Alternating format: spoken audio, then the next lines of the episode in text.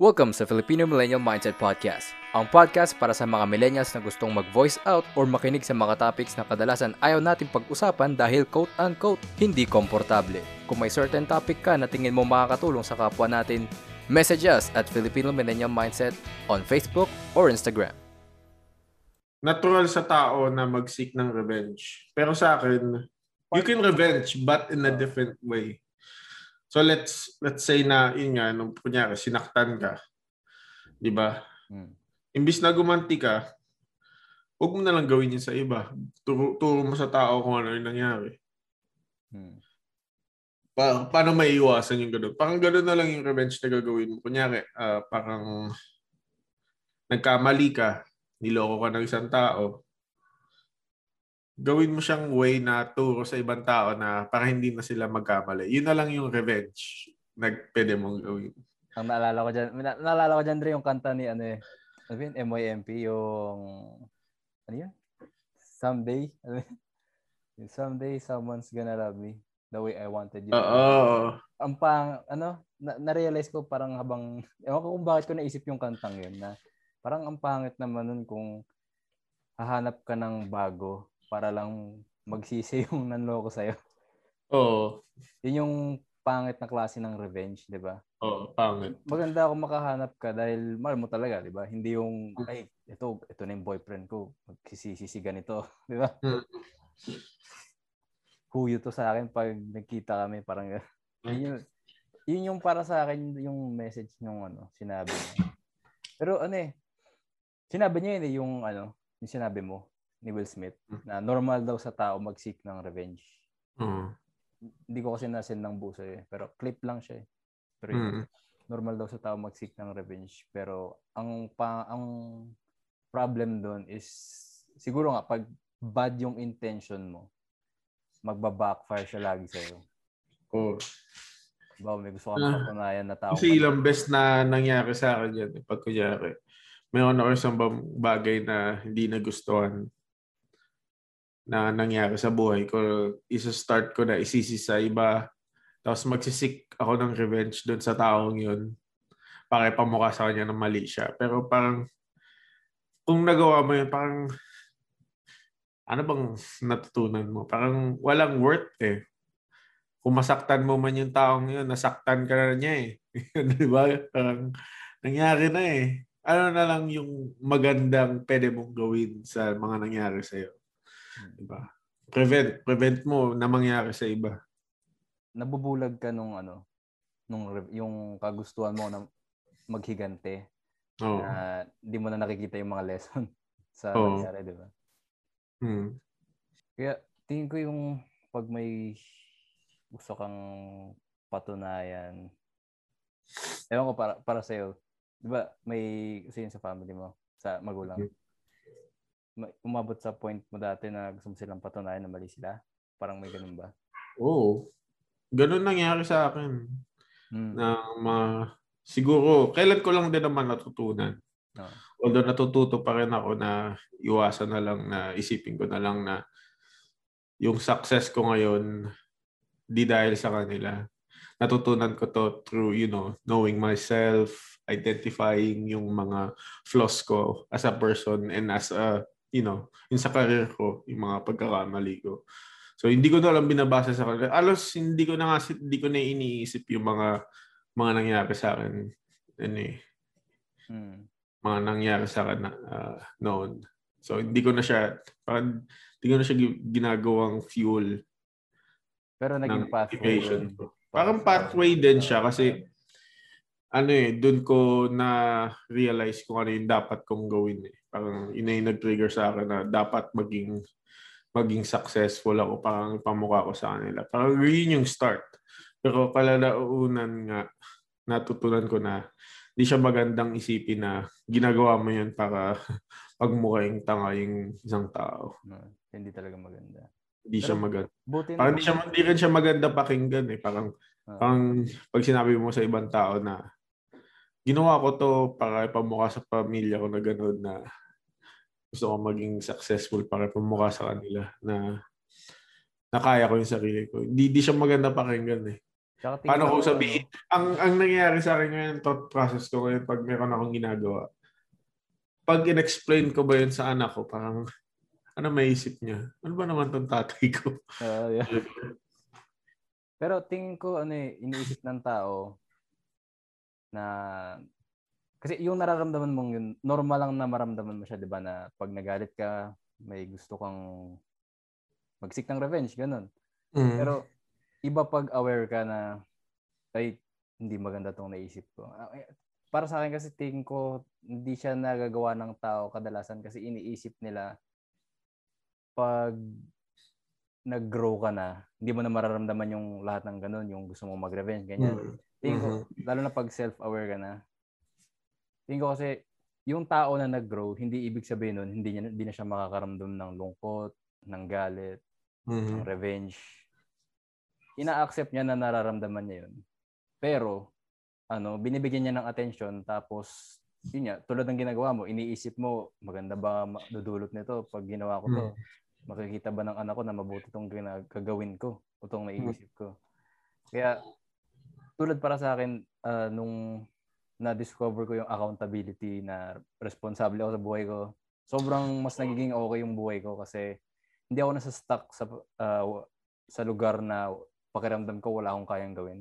Pero at the Mm. same time, tingin ko kaya kaya may mga taong takot maging responsable, maging accountable kasi feeling nila pag accountable ka, wala ka nang wala ka na dapat mararamdamang insecurity, wala ka na dapat mararamdamang Mm. sense of fear or takot. Mararamdaman mo eh. Hindi mo maiwasan yun. Nasa Mm. ano yung Yun gagawin mo after mo Oo. siya maramdaman. After mo mag-reflect sa nararamdaman mo, di ba? Talagang dadating talaga sa punto ng buhay mo na pagod ka na may, may insecure eh. Na Ah, isipin mo na lang yung sarili mo. hmm. Parang tatanggapin mo na lang kung, kung anong meron ka. Paano mo siya may improve. Yun na lang eh. Yun na lang talaga yung kaya mong gawin. Tsaka ako na-insecure pa rin ako ngayon eh. Pero ang naisip ko, may mapapalaba ako pag pinairal ko itong nararamdaman kong insecurity. Mm. Di ba? Yan, nag-focus ako sa intention ko kung maganda man yung intention ko. Di ba? Mm. Good intentions, ano yun? Uh, will trump bad intentions. Kaya Oo. kung may gusto kang patunayang mali sa tao, unang huwag ka focus doon. Kumbaga, kung may gusto kang gawing mabuti, gawin mo siya dahil yun yung tama. Yun yung Hmm. maganda para sa sarili mo. Tsaka para sa tao sa paligid mo, di ba? Yun yung ano eh. Isa sa mga nabasa ko sa sa book ni Steve Harvey. Parang sinabi niya, parang half ng buhay niya, parang kinukumpara niya yung sarili niya sa iba na na yun nga, parang bakit siya, yun nga, insecure talaga siya. Sobrang insecure niya. Kasi nag-stutter talaga siya eh. Parang overtime na, na ano niya na yun, na overcome niya na yung stutterness niya.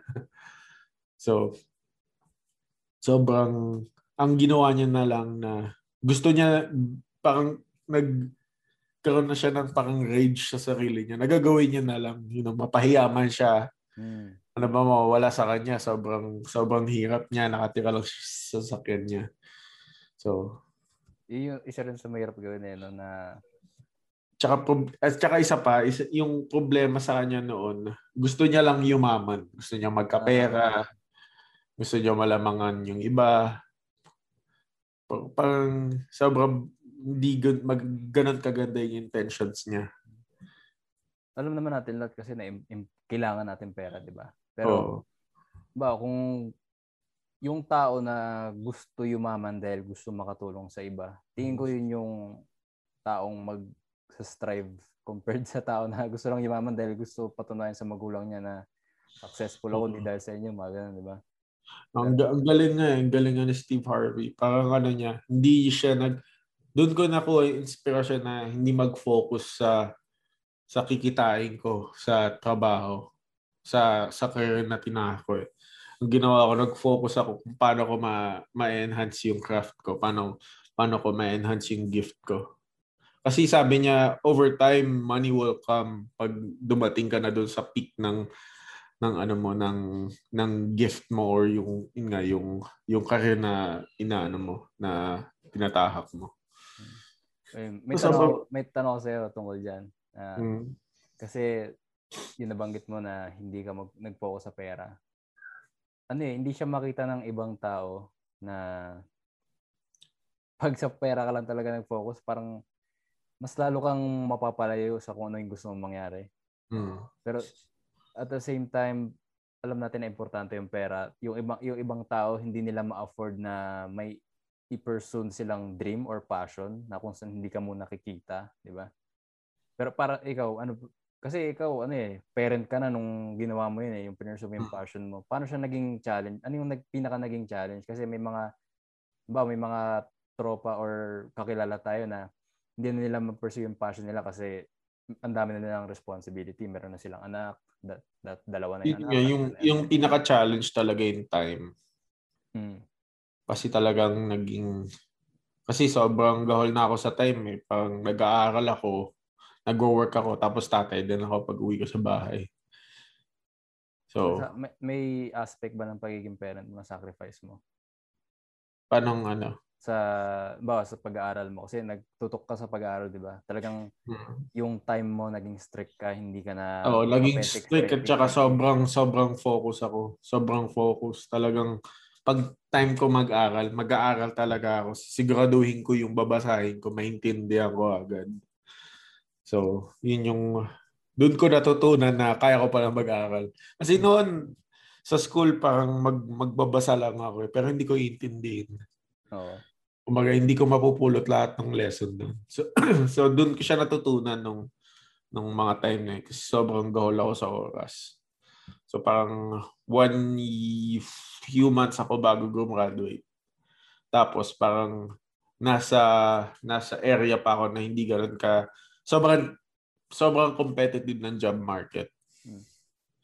So, nung job market na papasukin ko at least hindi hindi hindi siya competitive sa iba pero dun sa trabaho ko sobrang competitive niya kasi sobrang sobrang konti lang nung nung availability dito sa lugar namin. Kasi wala masyadong companies dito bukod sa ano eh, mga apat lang. Apat lang. So, apat lang yung kaya kong apply. Pero big companies yun.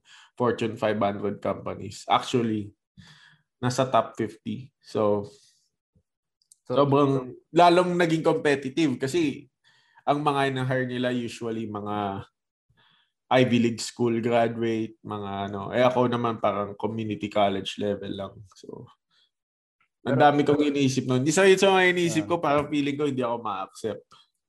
Pero So- ano ah, na natanggap ka sa ganung klase ng yung kung nasan ka ngayon ng work mo dahil Hmm.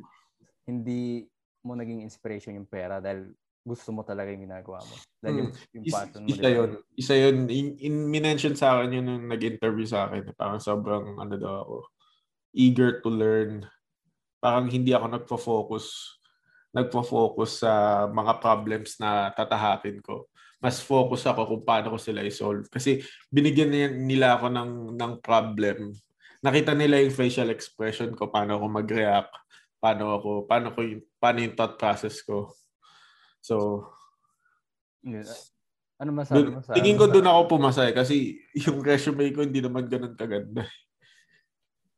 yung passion nakita nila yung passion sa iyo. Mm. So ano, ano masabi mo dun sa ano sa ibang tao na may yun may mabigat na responsibility na rin na may anak na tapos kasi may mga tao ngayon na hindi na namimili ng trabaho, 'di ba? Kung ano na lang basta kumita.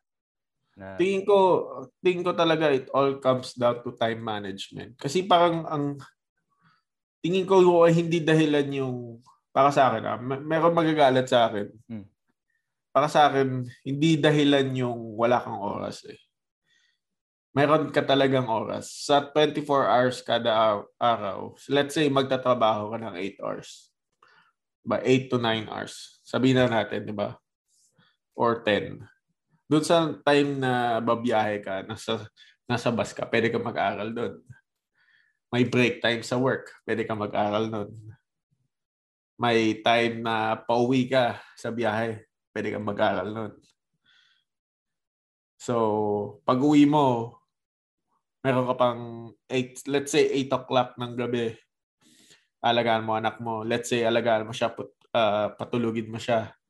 Ah, pati ano, maghanda ka na rin sa mga kakainin mo. Let's say gawin mo lahat yun ng 3 hours. So, 10 o'clock. So, ganun yung routine ko nung, nung nandito ako. Ganun, ganun, ganun yung routine ko. As in, wala akong time wasted sa, ano, pang hindi ako yung nakaupo lang. Pwede ka magpahinga. So, let's say magpahinga ka ng Friday. Isipin mo mga, mga oras na yun. Let's say 3 hours a day ka nag, uh, nakapag-aral. So, 6, 9, let's say 18 hours a week. Sobrang laking bagay yung 18 hours a week na study time. Kahit nga lang ano, 'di ba? Mag-alat ka ng isang oras, isang araw. Mm. Yung pag-aaral ano eh, hindi siguro inisip na iba na mag-research, research ganun. Oo, kung da, yung pag-aaral na aligned sa kung ano yung gusto mo marating, 'di ba? Bawa kung gusto mong gayahin si um, kung sino mang sikat na YouTuber, makikinig ka ng mga ano, siguro podcast habang nasa biyahe ka tungkol sa paano ba maging mm. magkaroon ng successful at established na YouTube channel. Parang ganun. Halimbawa lang naman yun. Mm. Na hindi mo kailangan gayahin, ba ikaw, hindi kita kailangan gayahin exactly kung paano ka nag-aral. Kasi ako, iba naman yung goal ko, di ba?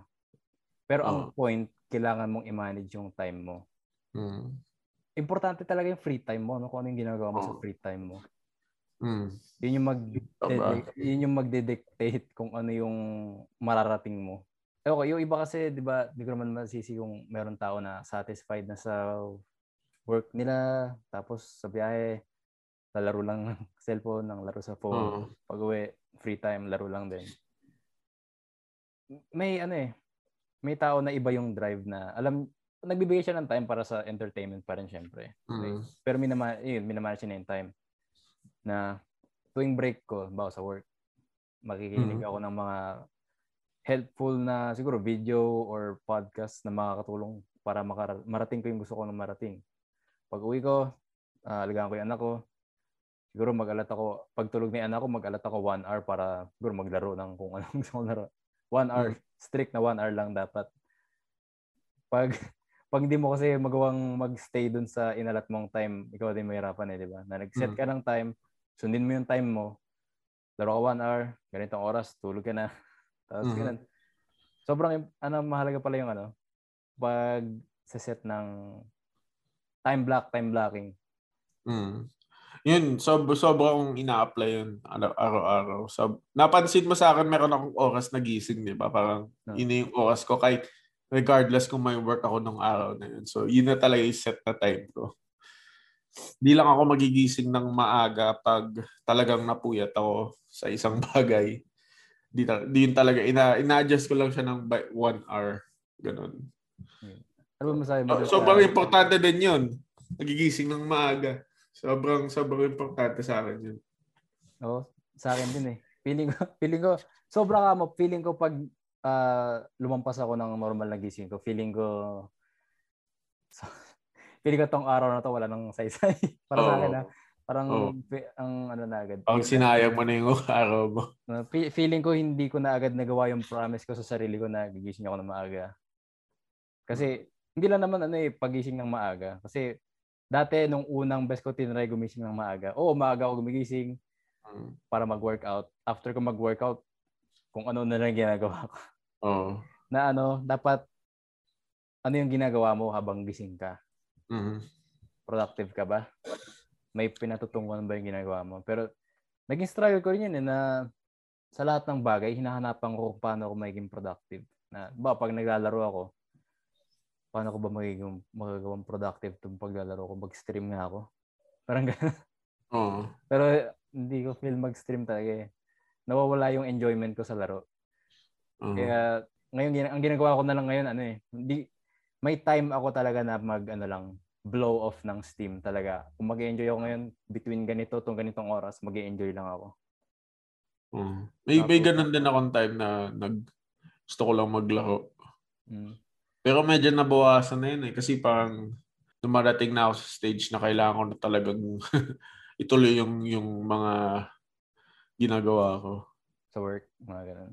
Hindi sa work, parang sa sa career. Oo. Kasi gusto ko din mag-start ng business eh. Pero yung business ko, ano eh, parang... Solar panel. Solar panel. It will, it will take, it will take years. Gusto ko pa pasukin yun ano, eh, yung yung um, magkaroon ng company na software as a service. Tapos ang gagawin ko, BPO or, you know, mga tao ko na sa Pilipinas. Mm.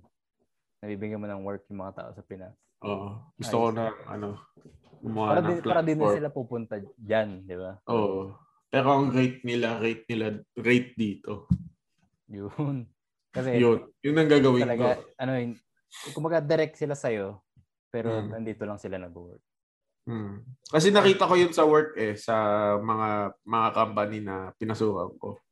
Sobrang sim ano sila, imba yung bayad nila sa ibang tao. Pero yung return na nakukuha nila dun sa tao na yun, sobrang triple. Kasi nagwo-work yung tao na yun as three persons.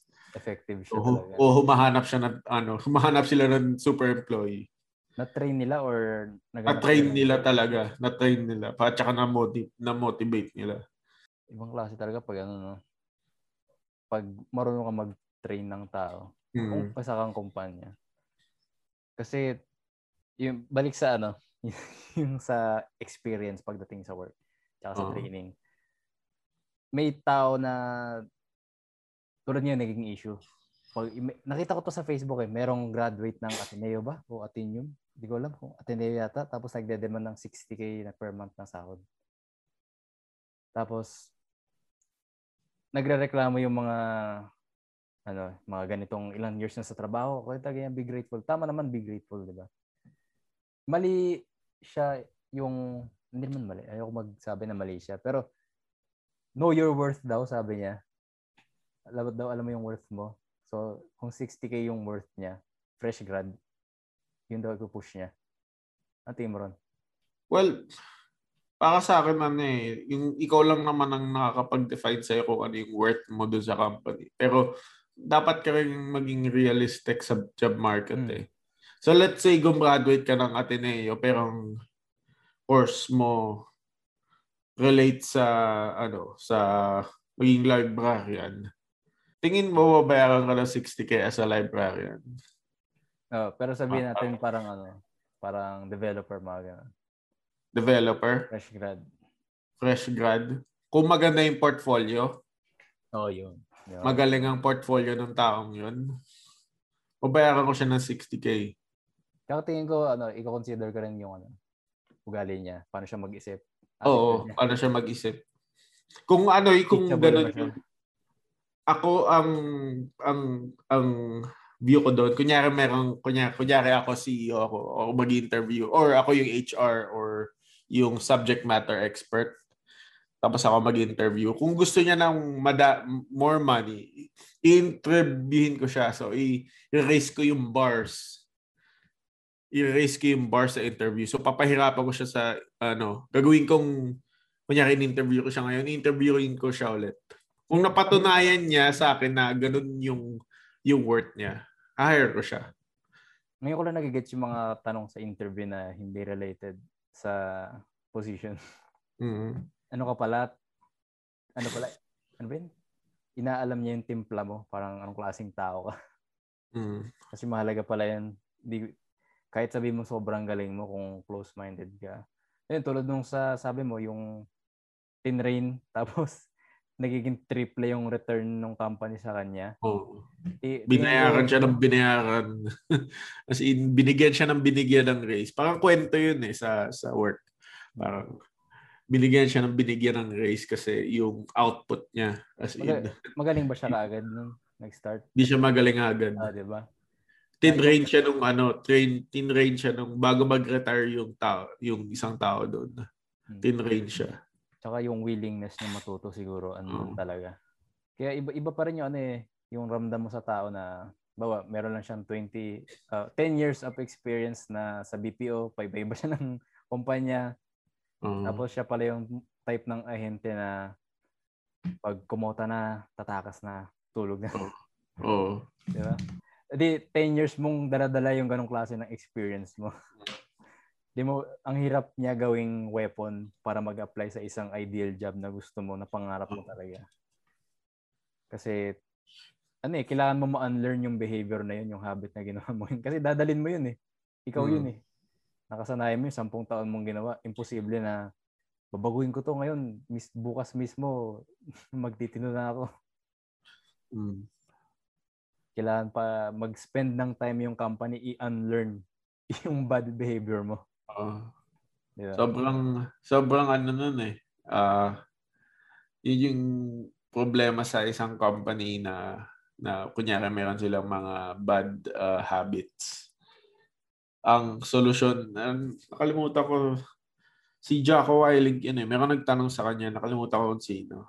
Pero anyways, parang sinabi niya, kung kunyari yung isang platoon na yun, meron silang bad habits, hindi sila okay, parang ano, parang ang solusyon niya agad, i-disburse yung mga yun.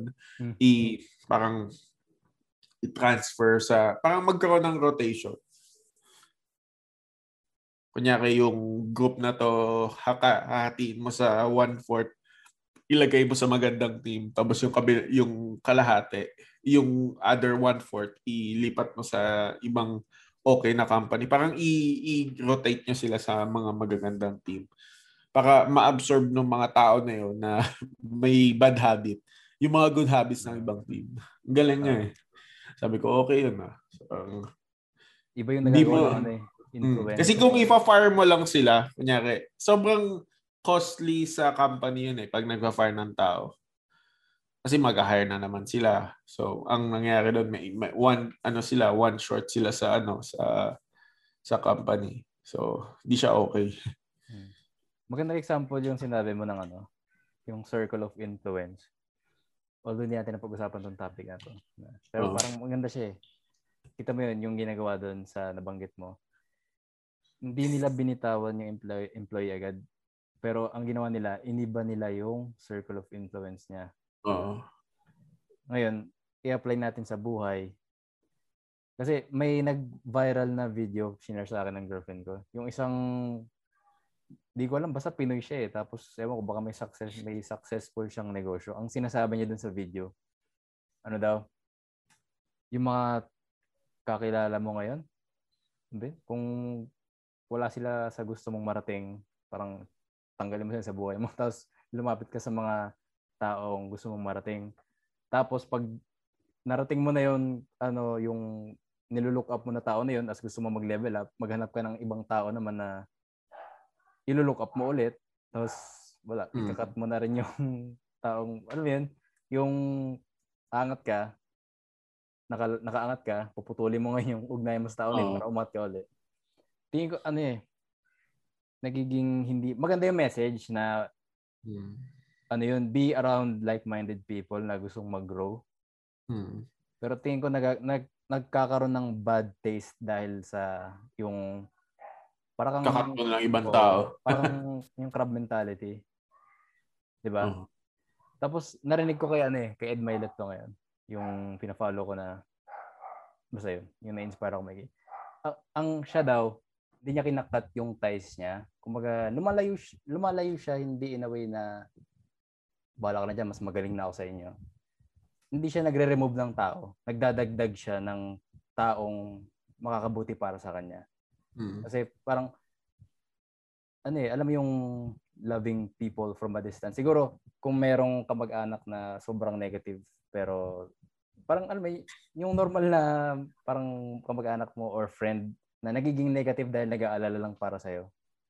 Hmm. Hindi mo, di mo daw kailangan putulin yung ugnayan mo sa kanya. Lumayo ka, oo. Kasi, kasi kung ano yung energy na nilalabas niya, ma-absorb mo yun eh. Tapos yun yung magre-reflect sa'yo. Hindi mo siya kailangan putulin sa buhay mo. Kailangan mo lang, dumistansya lang. Pero, yun nga, love, love people from a distance. Yung tingin mong hindi nakakabuti para sa'yo. Tingin mo ba? Kasi, nag-viral talaga yung ano eh, yung video na yun. na ang yabang daw din nung nandun sa video na ano yun? Talang, ano yun? Talangka? Ano ba yun? Ano ba yung tamang term doon? Basta crab mentality daw siya. Oo, crab mentality. Pero, pero para sa akin, ano eh, siguro hindi lang niya na-explain na maayos. Na, pero madaming ganun tao eh, na pag kunyari na na ano ka na nila, nagamit ka na nila. Pero which is, para sa akin, ganun lang naman talaga buhay eh. Parang, gabitan talaga tao eh. Parang, ewan ko ah, parang, Mm. naranasan ko na na siguro parang wala na rin sa akin yun eh. Parang, kunyari, merong malis man. Okay lang, kung malis siya, di ba? Parang, move on. Oo. Oh. At tingin ko siguro, yung intention kasi ang hindi maganda. Oh, di, di siya maganda, pero okay kung umalis sila sa, ano, di ba, sa circle of friends. Okay, parang, Oo, oh, kasi ano gagawin ko? uh, para sa akin kasi tingin ko nauobliga yung tao.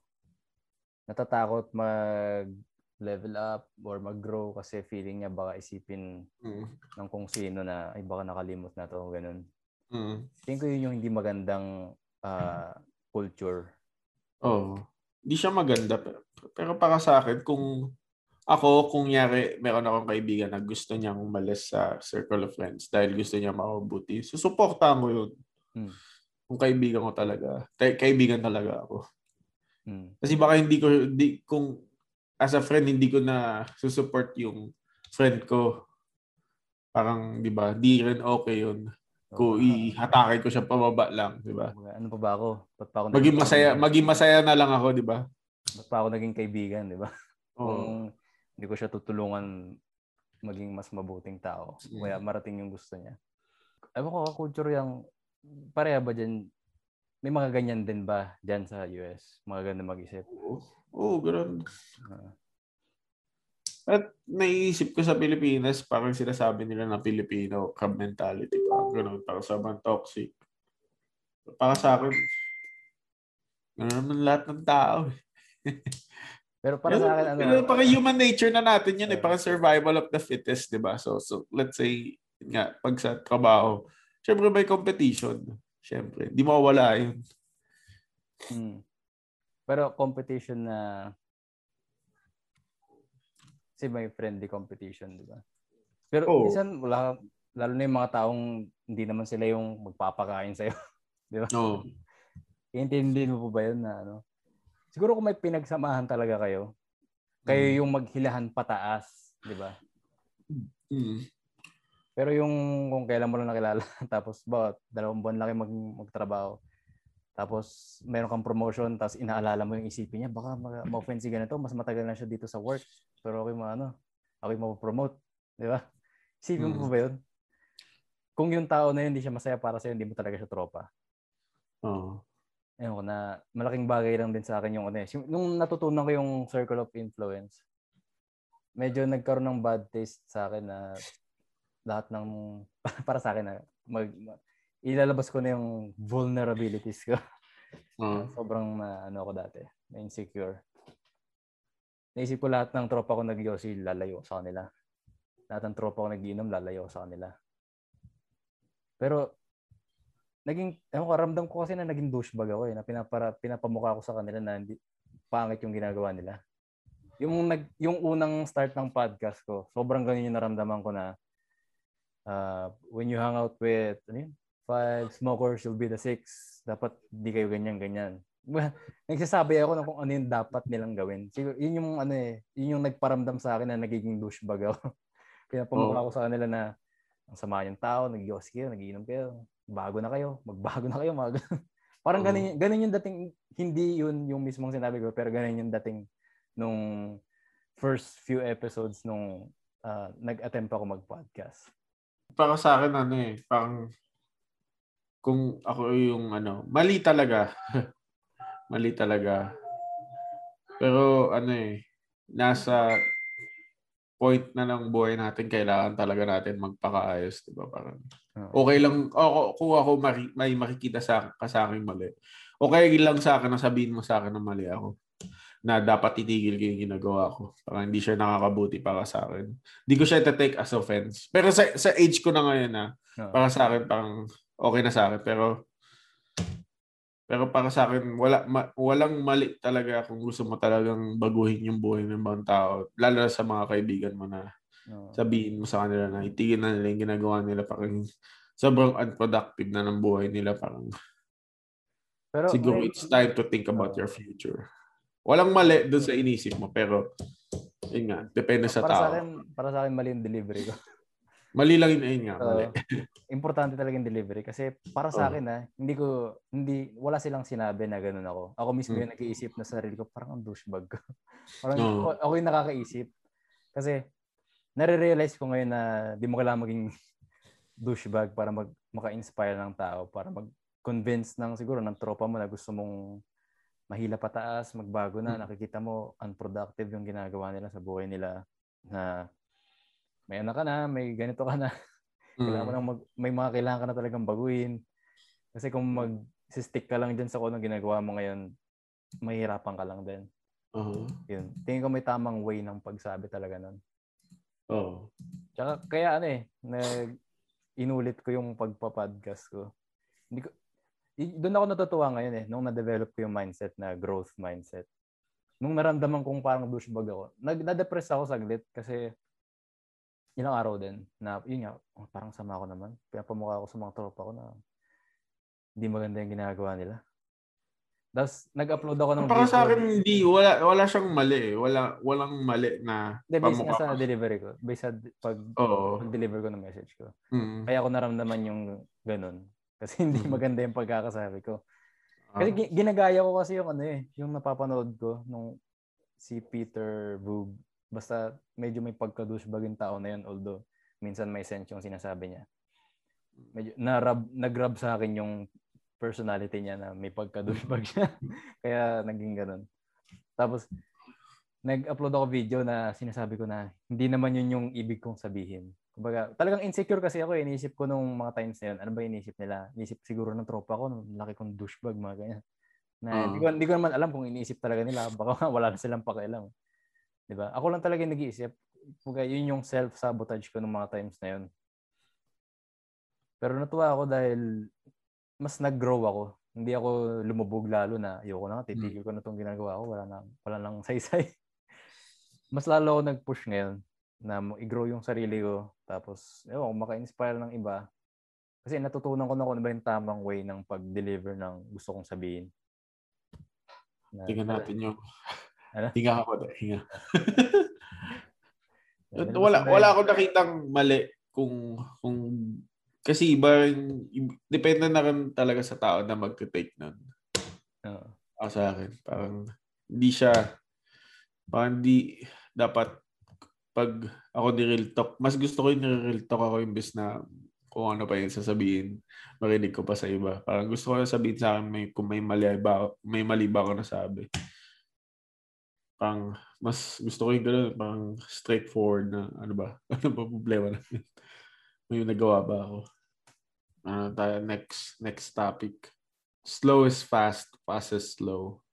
Ano, ano yung mo nung sa topic? Kasi parang parang ano eh, parang nag, nag lagi na ako nag-reflect ngayon sa buhay ko parang para sa akin yung fastest solution is not always the best solution. Parang mas mas magandang magte-take ka ng time sa isang bagay na parang kunyari meron kang so let's say gusto mo mag nga mag-start ka ng business. Gusto mo agad na ano agad malaki agad. So magrenta ka ng ganito maggagawa ka ng ganito. Parang you know parang mal- magarbo agad yung gagawin mo. Parang ano eh, para sa akin yung process na nangyari sa buhay ko na sobrang ginawa ko siyang baby steps na mag pag-aaralan ko yung isang concept. I-master ko yun bago ko mag-move on sa, sa, sa next na concept or, you know, sa next na technology. Parang iisip ko parang ito yung mga ba, ito yung bagay na na, da, mag, na dapat matutunan ng anak ko paglaki niya parang di yung mga bagay na nakikita mo sa mga ibang tao na na kunyari kasi parang problema ng tao ngayon eh parang pag may nakita sila na madali na bagay papasok agad sila. Hmm.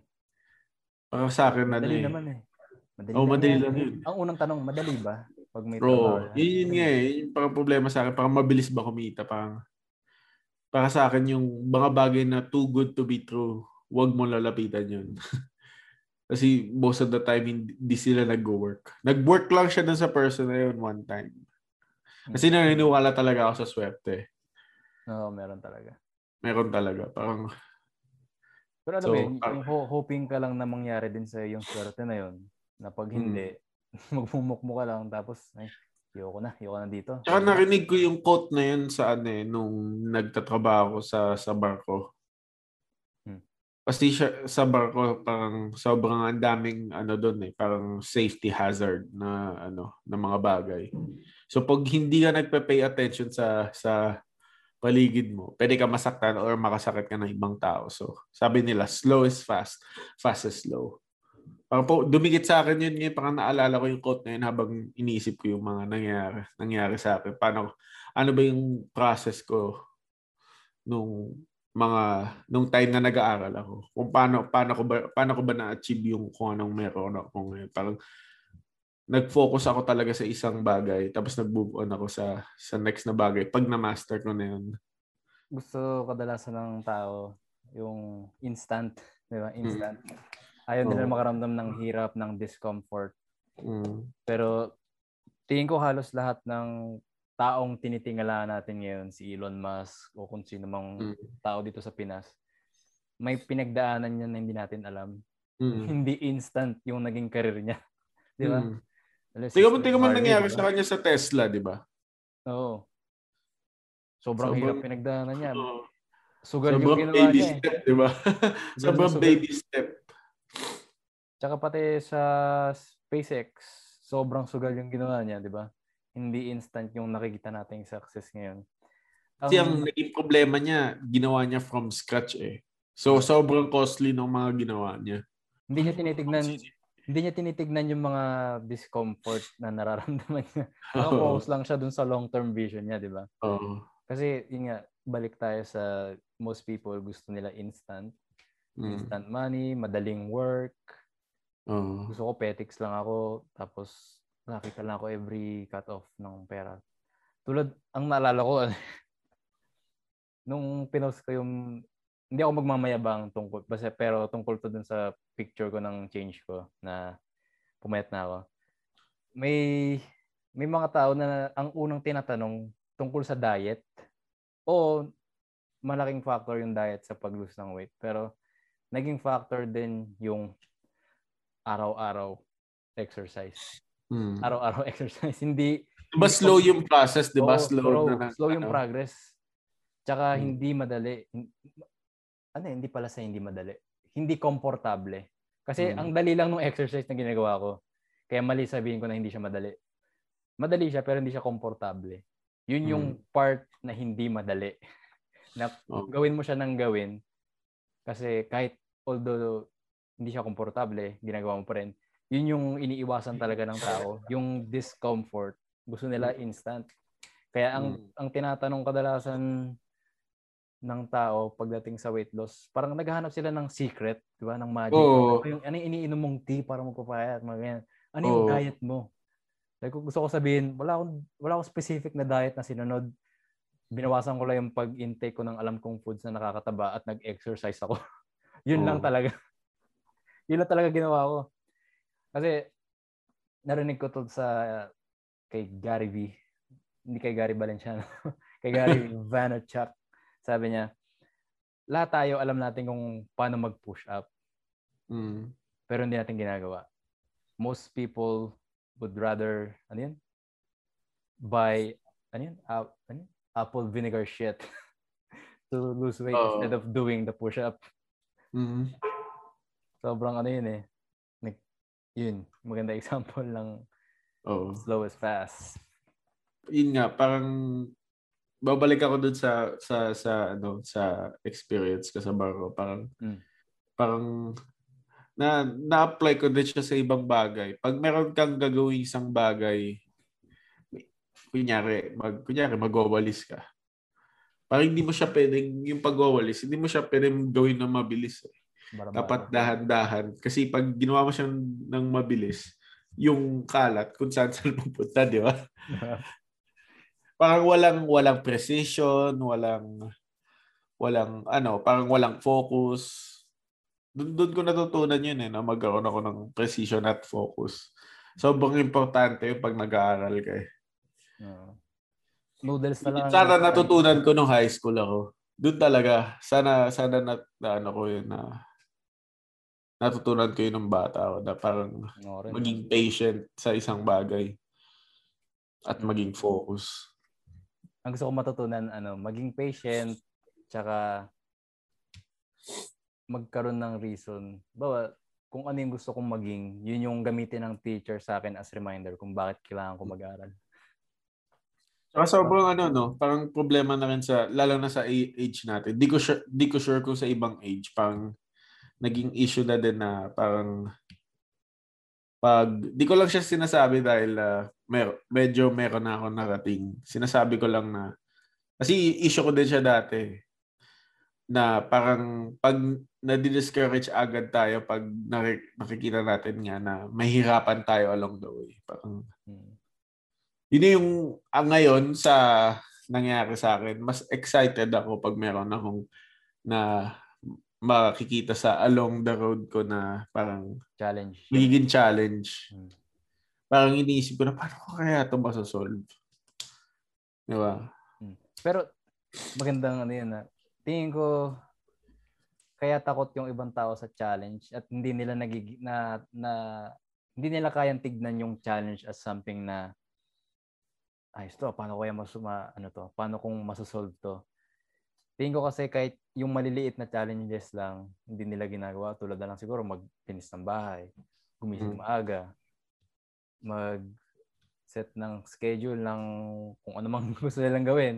Alam mo, yung maliliit na bagay na quote-unquote challenge para sa atin yung Oo. bagay. Yung malili kung yung maliliit na bagay kasi hindi mo magawa, mas lalo ka magsa-struggle dun pag dumating na yung malaking challenge. Mm. So maganda na parang nabibuild mo na yung habit mo na tinatakil mo lahat ng challenges. Kahit Mm. na-intimidate ka, sige lang, Mm. di ba? Kasi nabibuild mo yung muscle mo na yung challenge, hindi mo siya tinitignan as something na pipigilan ka. Oo.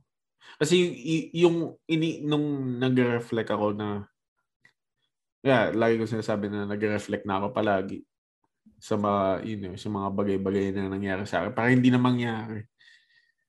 Ang isa sa mga ano na naisip ko na yung mga challenges na yun sobrang importante nun sa buhay ko. Yun yung pinaka-importante part ng buhay ko, yung mga challenge na yun. Kasi dun sa mga challenge na yun, parang nun ko na-build yung mga abilities ko ngayon. Parang yung ability ko na maging organized sa ano sa schedule ko, maging ano, parang sobrang ano niya. Nakalimutan ko kung sinong tao yun eh. Parang si ano ata, si Goggins ata. Mm.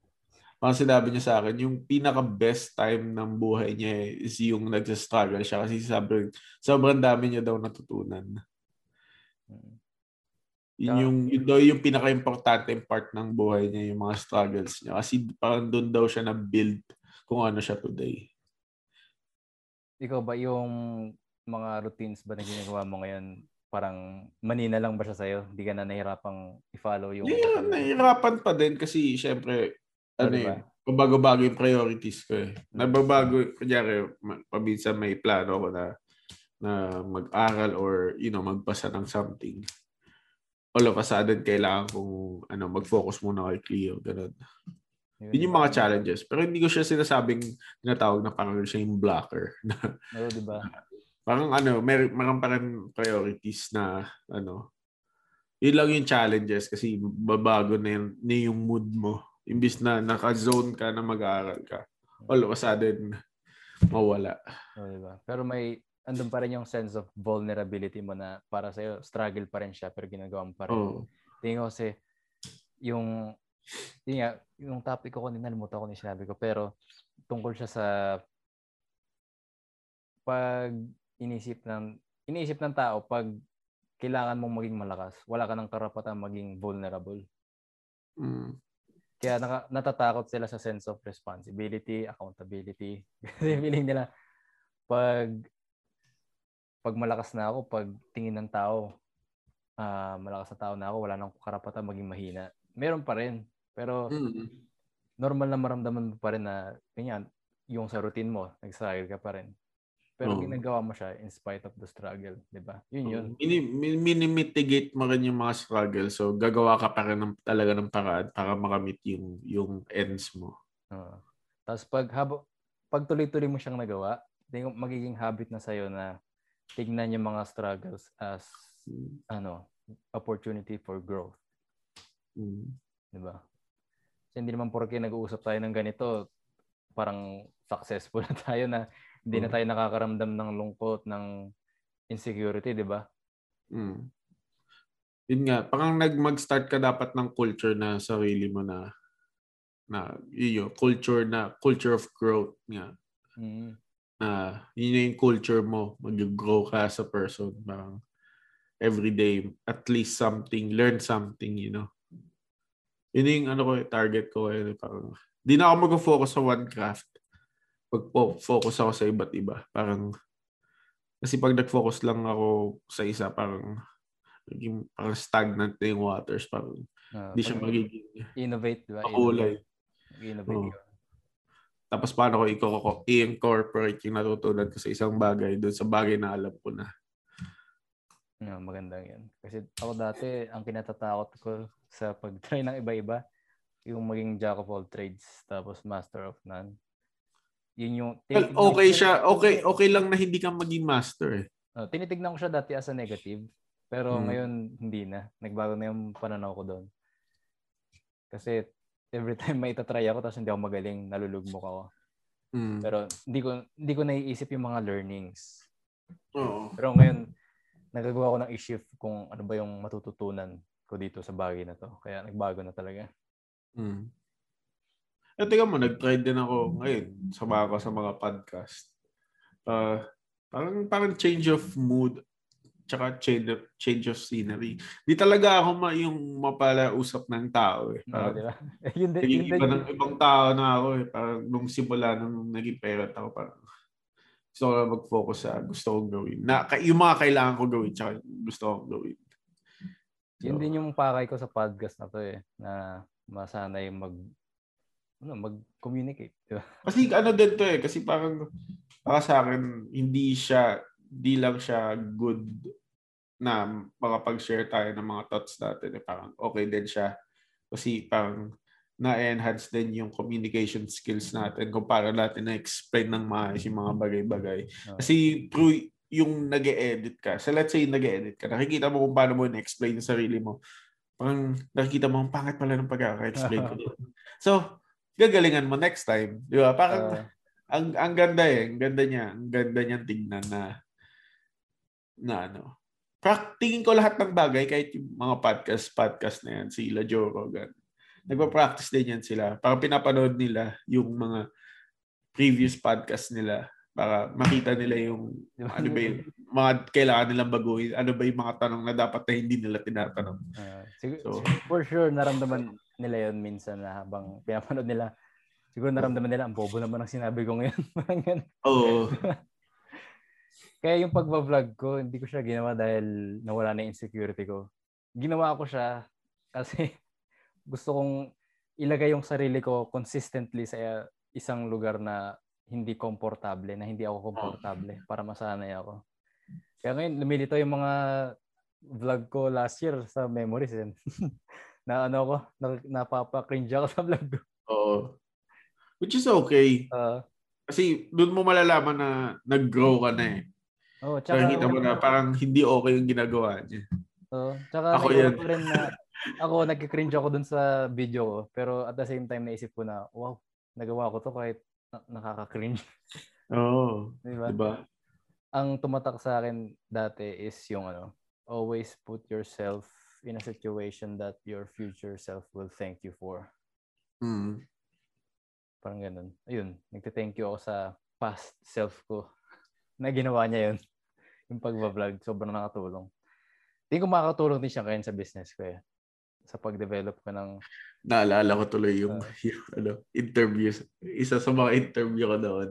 uh, Di, although hindi ako nakuha dun sa trabaho na. Pero sobrang, sobrang satisfied ako sa sagot ko. Doon sa interview ko na yun.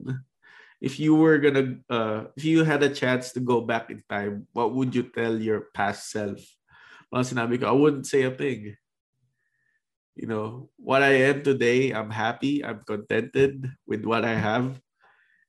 All, all the hardship and the challenges challenges that I had during those times were the best times of my life. Parang sinabi ko sa ganun. Parang medyo na-weirdoan siya. tapos, sabi, tapos sabi ko, oh, ko, parang sabi ko, all those challenges and, you know, mess up, uh, sabi ko nga fuck ups eh. all those fuck ups are meant to happen. So I wouldn't change a thing in my past. Sabi ko, whatever I did in the past, I deserve it. All the good things and the bad things. Parang sinabi ko, parang ganun. Parang, ewan ko, parang di niya ata nagustuhan. Whatever. May something dun sa sinabi mo. Kasi, ganun na rin ako mag, ganun na tayo mag-isip ngayon, di ba, na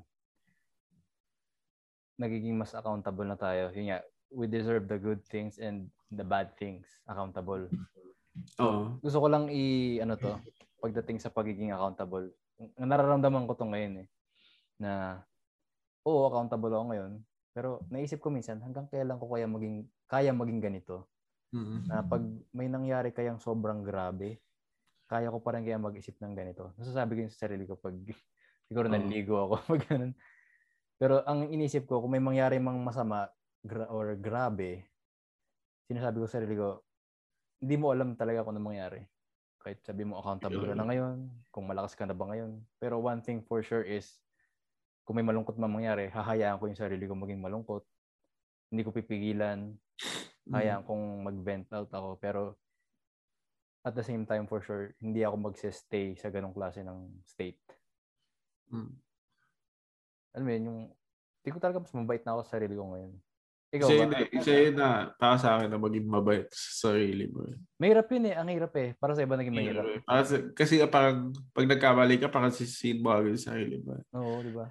Nang nangyari na, na, nang yun yung sa sobrang sakit ko noon, eh, parang naglulugmo ako, parang sisihin ko, sisihin ko, parang nasasayang yung oras ko ng mga time na yun eh. Ngayon, ngayon ko siya na-realize na pag nagkamali ako, parang kamali ako. mm. Parang, okay, nagkamali ako. Parang, ah, ano ba yung matutunan ko dun sa pagkamali na yun?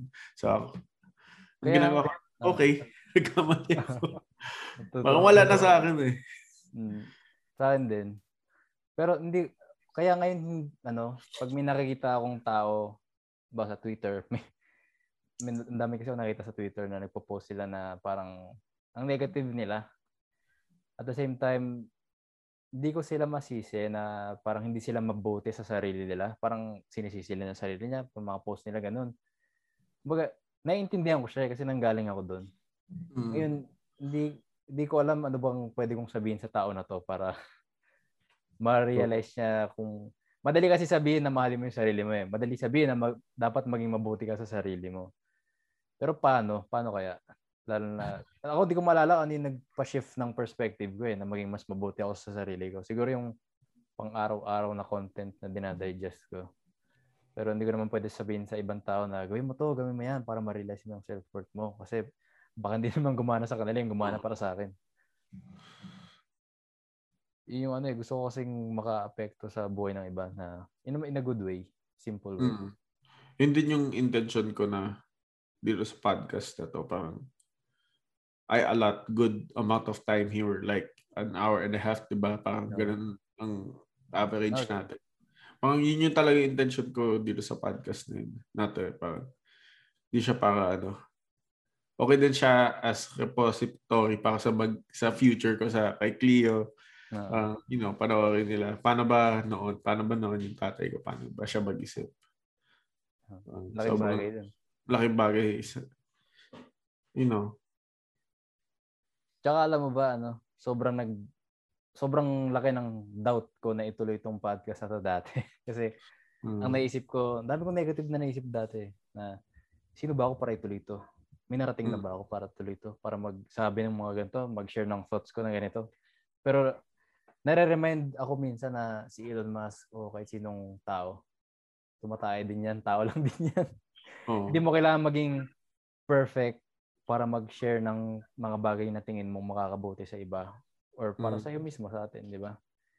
You don't need to be perfect or you don't need to be narinig ko tayo, you don't have to ano you don't have to have it all figured out to be able to help somebody. Mm. Yun yun din yung sabi ni Steve Harvey, parang sobrang sobrang humble daw siya sa mga nangyari sa buhay niya. Kasi kahit yung uh, nung mahirap siya, parang naging sobrang helpful pa rin siya sa ibang tao. Parang hindi siya, hindi siya self-centered person. Kasi sobrang com- comedian siya, eh, tsaka parang gustong gusto niya kung tumulong sa ibang tao. Sobrang yung think, yung mindset niya, sobrang, yun yung para sa kanya yun yung successful, yun yung pinaka-success niya, mm. is yung mindset niya, kung paano niya makita yung paligid niya. Parang inisip niya noon, parang nung time na nagko-comedy siya, na hirap na hirap siya, meron na dumating sa time na parang wala na siyang pakialam sa ano, gusto niya na lang magpatawa. Mm. Doon na-enhance yung gift niya. Kasi wala na siyang pakialam kung mahirap siya. Parang, yun na yung, yun yung pinaka-gift niya. yung gift niya yung not giving a fuck. Parang, itutuloy niya na lang yung enhance niya yung gift niya. Okay. Kasi nag-focus siya sa gusto niya mag-bring ng joy sa ibang tao. Oo. Oh, oh, yun lang yun na lang yung gusto niya. Siguro sobrang laking success niya. Isa siya sa pinaka successful na TV show host. Uh, mm. sa sobrang yaman niya, binili niya na yung ano, yung TV show. yung international license ng TV show, sabi ko sa na. Hype. Binili niya, binili niya yung ano, yung uh, Family Feud. 'Di ba ang laki ng Family Feud? Oh. International license. So, international na siya international na yung family feud. So, pwede na siya magtayo ng family feud kung saan. kung kahit saan. saan. Oo, oh, kahit saan. So, kunyari mayroong ibang bansa na gusto bumili ng family feud. Dadaan sa kanya. Dadaan sa kanya. diba? Eh, nakakatawa yung family feud eh. Pero isipin mo lahat ng success na yun, ang naging cause is yung intention niya. Oo, oh, yung intention niya. Gusto niya talaga magpatawa ng tao. Oh, di ba? Kaya medyo mahirap para sa iba i-process na hindi mahalaga yung pera. Oh. Kasi kadalasan nagsasabi nun yung mga tulad ni Steve Harvey na mayaman na. Kasi ang, ang ano niya na lang na makakain lang siya na three times a day. Long yung gusto niya. yeah. Hindi na lang ito yung pinaghirapan niya. Oo. Oh. Kaya may, ano nga eh, yung type na sinulat niya yung libro, doon siya naiyak. Kasi doon niya lang na-realize, ang dami ko pala pera. Nakakatawa ka na sinabi niya is parang sabi niya na ano, nagtutour daw siya. Parang, parang first tour niya sa buong mundo as a comedian. Sobrang bata niya pa na nung sinulat niya yung, yung gusto niya talaga magsulat ng libro. Tumingin daw siya sa labas ng aeroplano. Parang naiyak daw siya. Hindi niya daw napigilan. Sabi ko, sobrang, sa sobrang iyak ka daw, natawa din daw siya kasi Oh, sabi ko, yaman ko na pala. Kasi sabi niya, he was, ano, sabi niya, hindi siya nagpa-pay attention dun sa mga bagay na yun. Yun mismo yung mahirap i-digest ng ibang tao. Oh. Sobrang insane daw yung nangyari sa kanya.